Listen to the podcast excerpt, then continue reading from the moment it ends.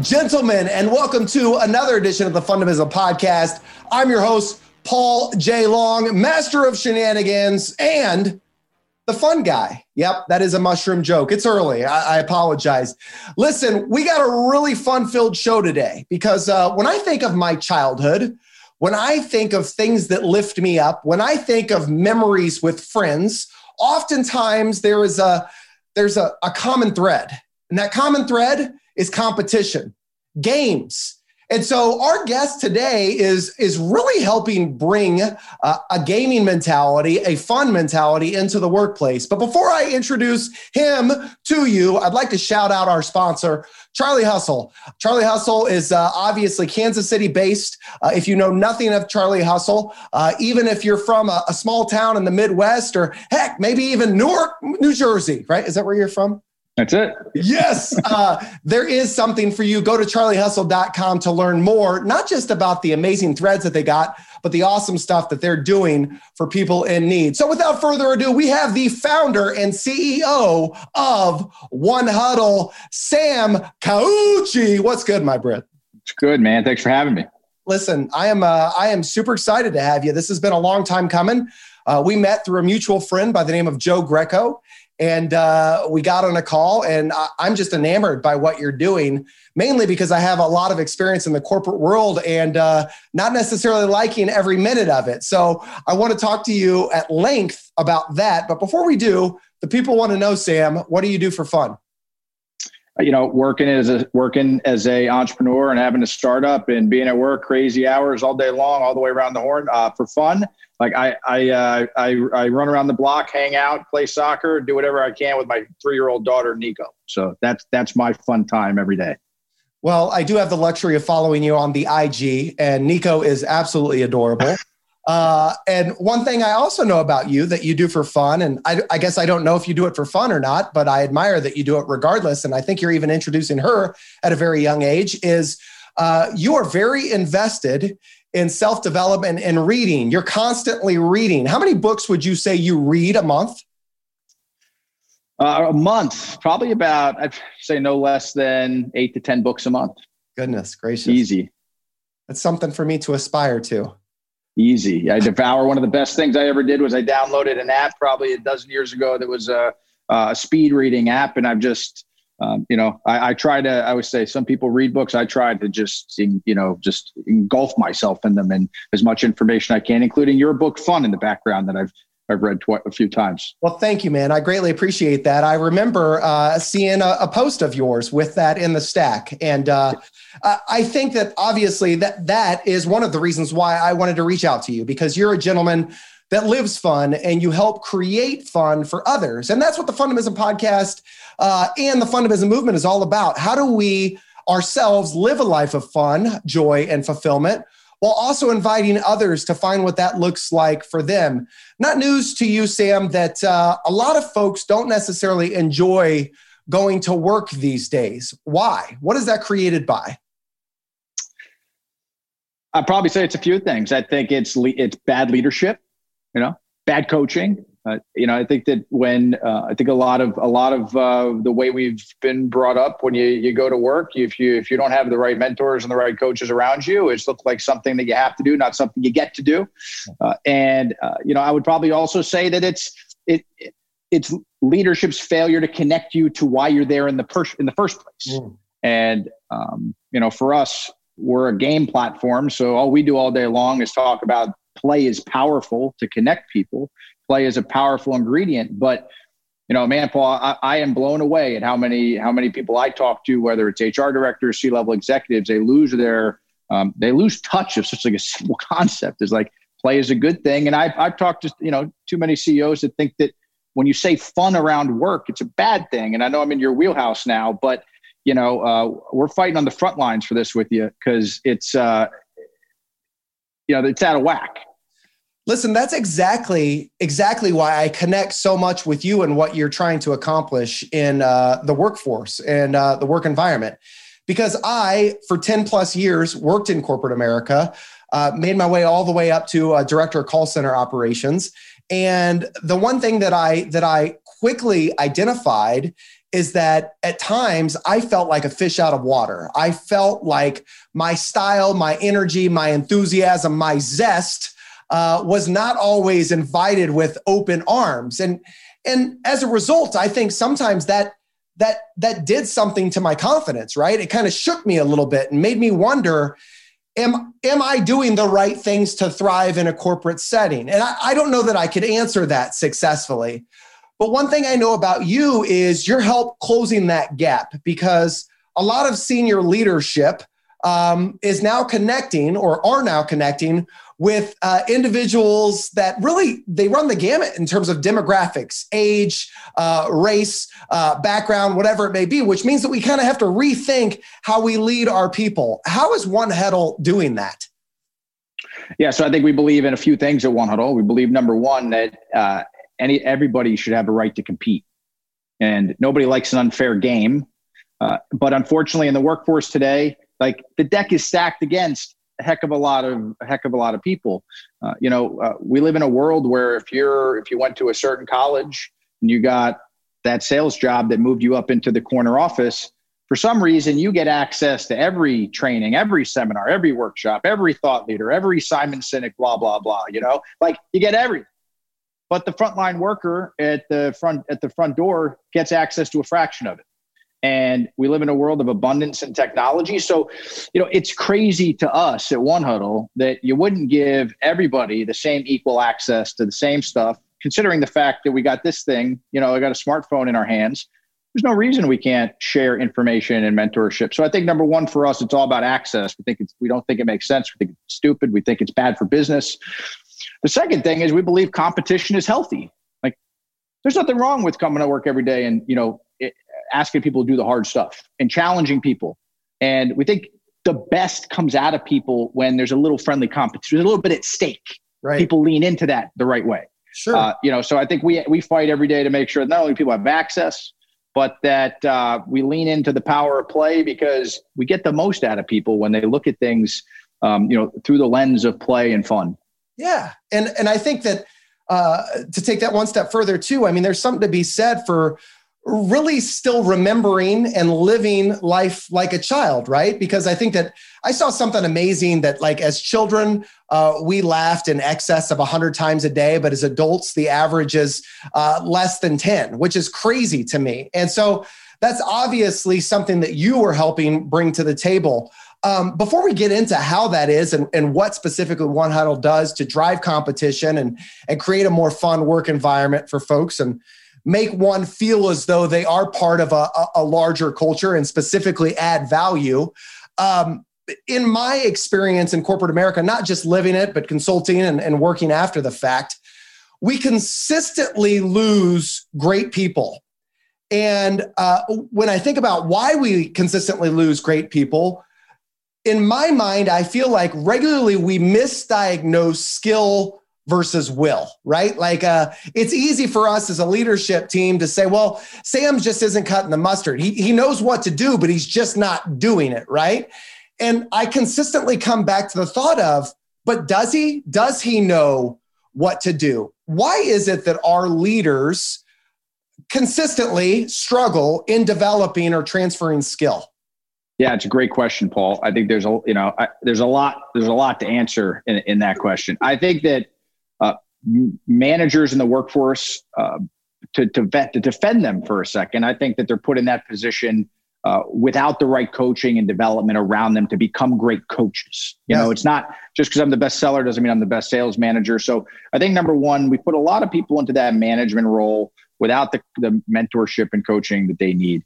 You know. And, And we look at a lot of job training programs. And again, a lot of it has to do with the, the tactics of being a seller, not of being a sales manager, as an example. And that goes around the horn. So you know, I think it's a weakness in understanding that we need to build great coaches.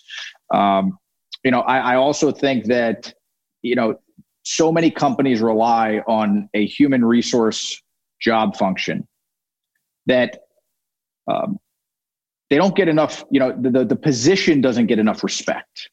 And what I mean by that is I wouldn't go to a doctor who didn't have a, you know, a medical degree on the wall. You know, I don't necessarily trust lawyers, but I wouldn't probably seek legal advice from somebody that didn't have a law degree. You know, Uh, there's a heck of a lot of people out there responsible for learning and development and H R and workforce and talent that do not have formal degrees in the way the brain works, that do not understand how learning sticks, yes. that do not have cognitive behavioral understanding in any way on how you teach somebody to get upskilled. You know, so I think that that's another problem, is that uh, training and employee engagement, which is the buzzword today, mm-hmm. uh, it's looked at as a nice to have, not a need to have. And I've yet to have somebody actually explain to me what the hell that means. Well, I'm so glad that you hit on uh, an important point. And hopefully no one took offense to the fact that I wasn't saying that no manager or no senior leader out there understands how to transfer skill. I believe that we as a whole in society struggle with transferring skill. And mainly, we make a number of different excuses, right? We don't have enough time. Uh, we take for granted that they they were promoted based on that skill.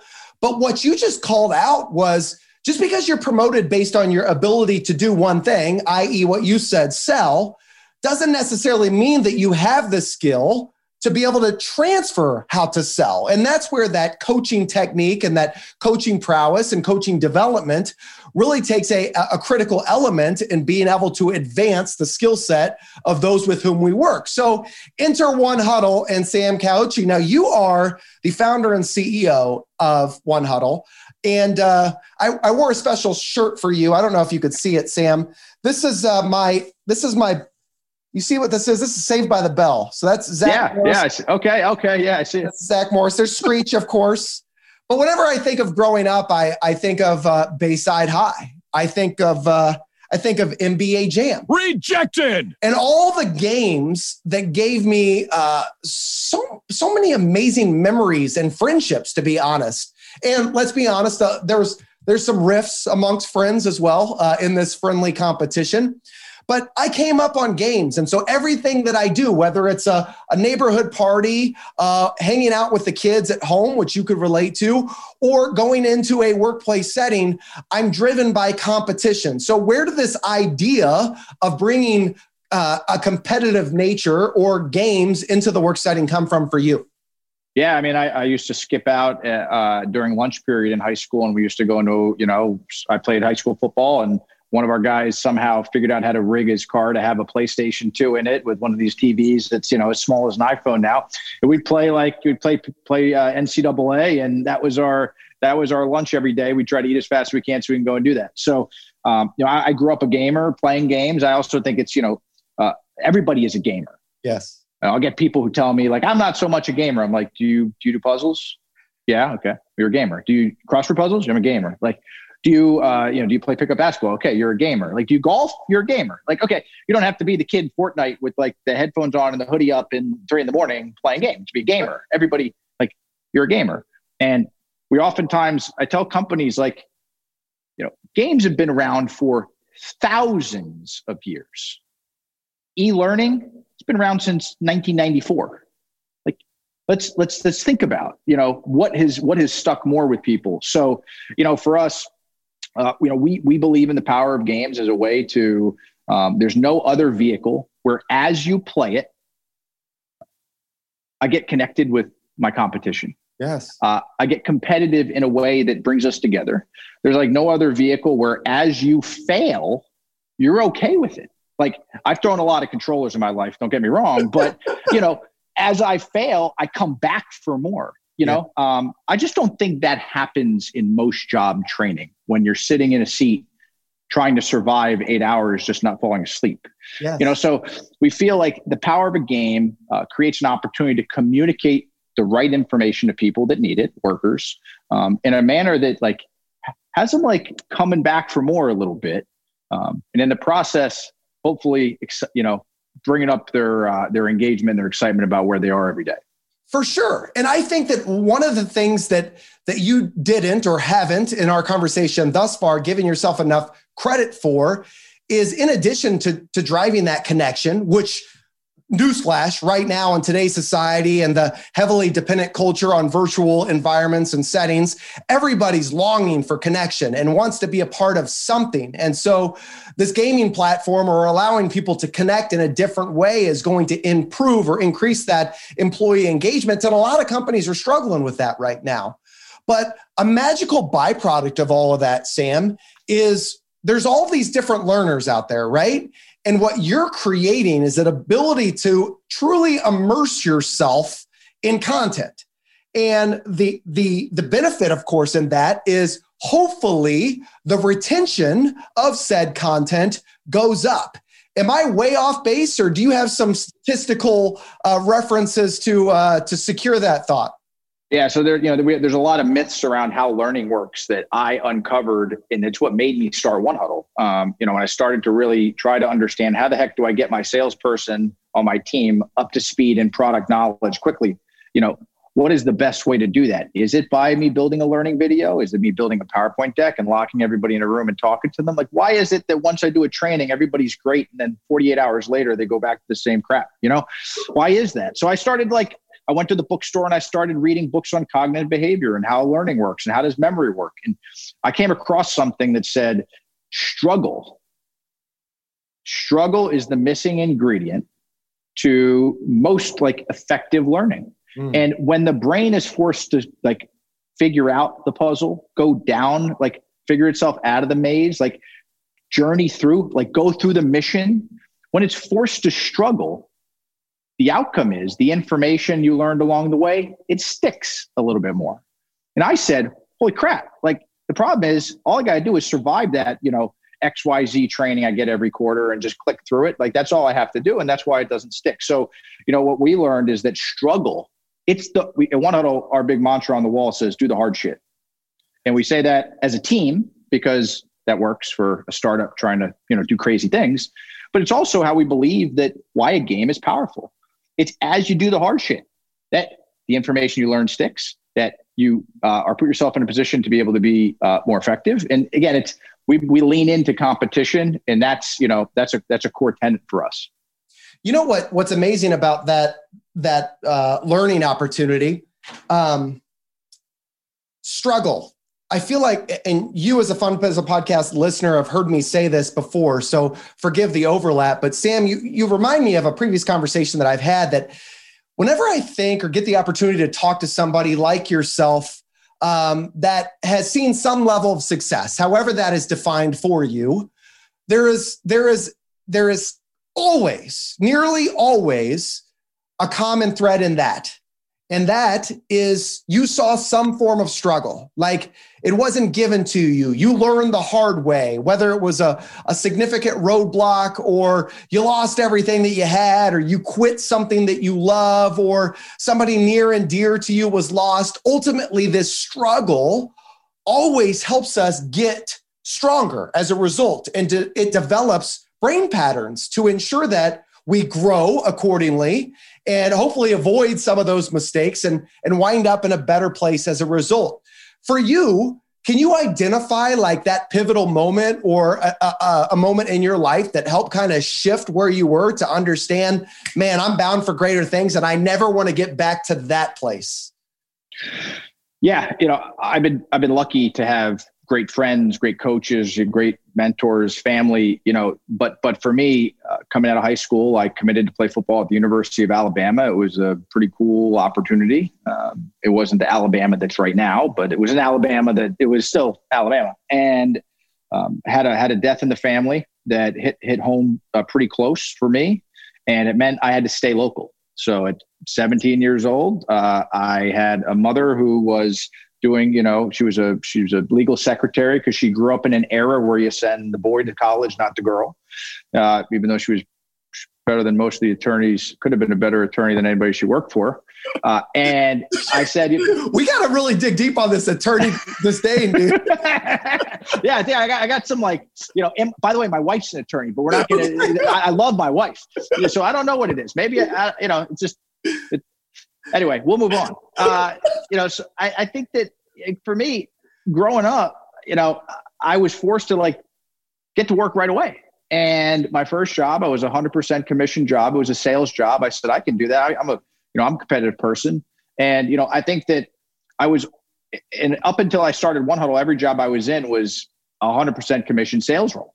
And I think that just constantly being in an environment where I had to succeed, uh, you know, just was, was, um, you know, it it, it worked for me. And uh, that that that struggle for me is something that, you know, I, I think that uh, really molded the way that I think about work, because what we do every day is about, you know, how the heck do we level people up? And so when they wake up every day and go someplace, uh, they feel like they're connected, and they feel like they have a sense of purpose, and they feel like they're in the right place, and they feel like they're excited, and they can, they can, um, they, that that's important to me. And again, I think the journey, um, you know, from, from the, from like, again, right out of, right out of high school, having to be put in that position has really molded the way I think about it. So just, just curiosity on my part now, cause I'm a, a pretty avid football fan. What position did you play? So I was a linebacker, but uh, I played behind a guy named John Beeson, who uh, turned out to be a, a yeah. pretty good football player, if you know. Yeah. So uh, I was a long snapper as well, which, by the way, maybe another rule out there is you got to have you got to have something up your sleeve. So I was a long snapper, and that was what I was committed for. What do you think Coach would have said about your long hair? Do you think he would have told you to cut it? Yeah, oh, oh, definitely would have told me to cut. He might have, might have pulled, might have cut it himself. But there were different football coaches, you know. But you know, when we were coming up today, you are lying.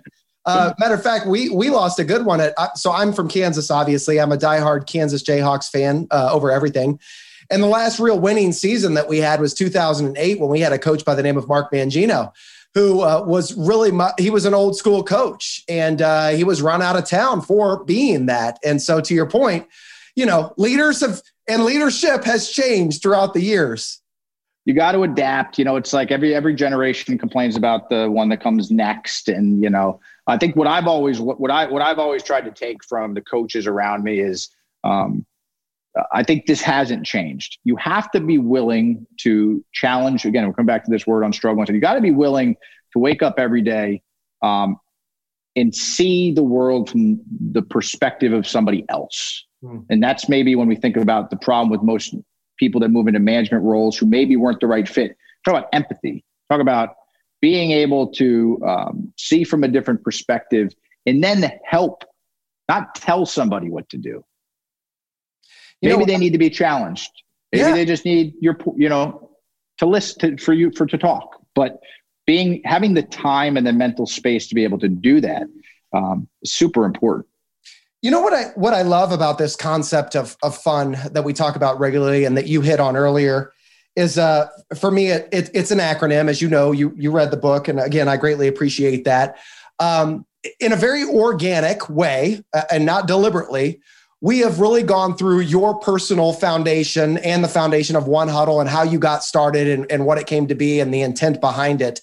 Uh, and then you just, just naturally went into the you, which is understanding others' perspectives and really being able to walk in their shoes to understand the value that they provide and, and what they've been through, so you can maximize them and their opportunities and the value that they provide others in identifying the real in next steps for, for maximizing their growth. So I want to talk to you about how One Huddle, before we wrap up, how One Huddle uh, helps organizations and what specifically your process looks like. But before I do, one of the one of the primary reasons why I've really been enamored with what you're doing is your social presence for One Huddle is amazing. So are you the content creator for uh, for all of your I G and LinkedIn videos and all that stuff? I know you have a team out there, but man, you are a funny dude. Where did that come from, and who helps you with that?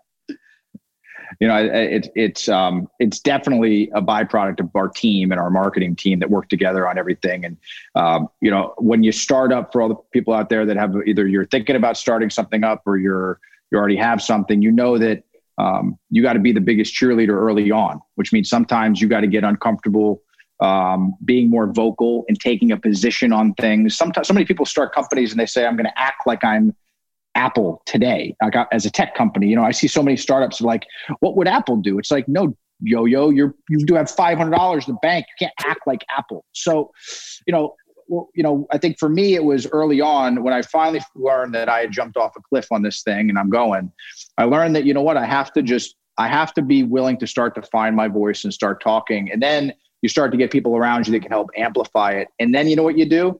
You start to realize that you're not the candidate, like you're just the spokesperson for it. And you got to put a great comms team. You know, for us, our marketing team is awesome. And I think about them as a comms team. They they represent the brand. The brand is the candidate every day, just to, you know, stick, we use election analogies a lot. It's our responsibility to support, to give great talking points and do our research. You know, I just might be the one that's, you know, going out there and, and, and being, you know, talking publicly a little bit more than others are. Um, but the, to the fun part, like at the end of the day, uh, I get to go work every day and I get to talk to companies across so many different industries. I get one shot at this thing. I, you know, I started a company, raised venture capital money. So like, it's not even my money right now. Like, so I get to play with it, you know? And, um, and it, you know, the, the, so for me, it's like, and we get to do it and then make an impact. So you talked about social impact, you know, um, when I fell, I, I started this company to help salespeople. I learned that, uh, we can help everybody. Yes. And why not? Like, why not? Why not try? Like, why not, why not, why not attempt to do it? Um, so that's been the most fun for me.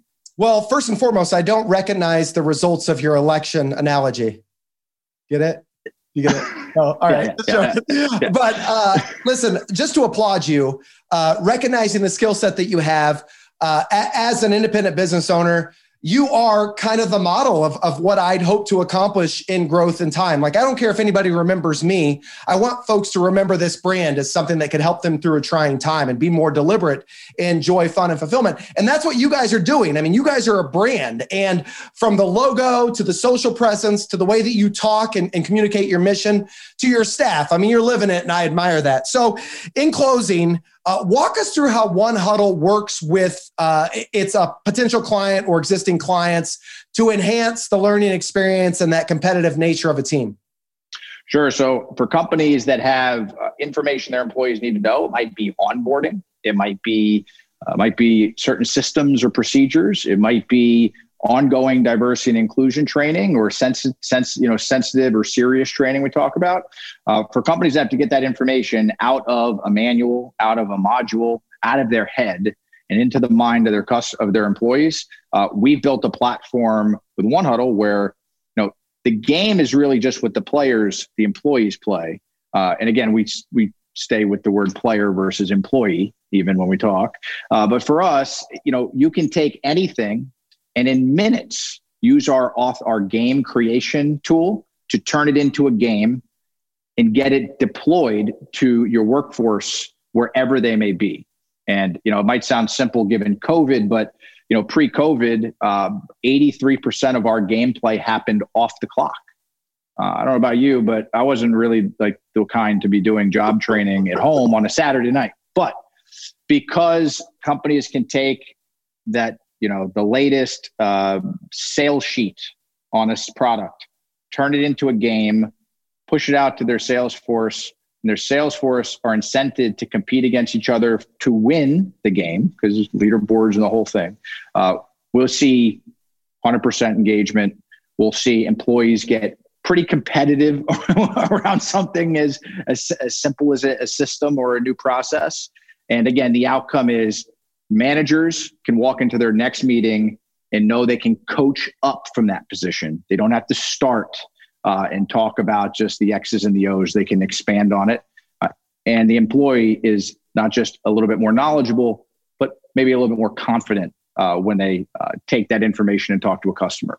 For sure. Well, as we start to wrap up, uh, let it be known that I haven't forgotten our initial conversation and me wanting to get some of this content into a gaming platform. So we need to talk more. If I myself or anybody listening wants to improve employee engagement, learn more how to uh, to to drive a stronger culture, or they just want to know more about Sam Caucci and One Huddle, where do we go? Sure. Uh, you can head on over to one huddle dot co, number one huddle dot co. Uh, we have a seven-day trial up on the website. Uh, if you're a nonprofit or an association, uh, we have fr- uh, we have a social impact program that we just launched during COVID uh, to help you. So um, I don't want to hear anybody saying money is an issue to help your people.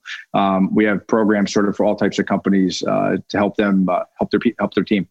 Well, Sam, it was amazing having you. We greatly appreciate what you're doing and creating fun in the workplace and out in society today. To you, the Fundamism Podcast listener, we couldn't do this without you. We greatly appreciate your support. You consistently get us in and out of the top one hundred on Apple iTunes. And uh, listen, spread the word. Go out and have some fun today. Create some fun in the lives of others. And until we catch you on the flip side, be safe, smile often, and have fun. Deuces.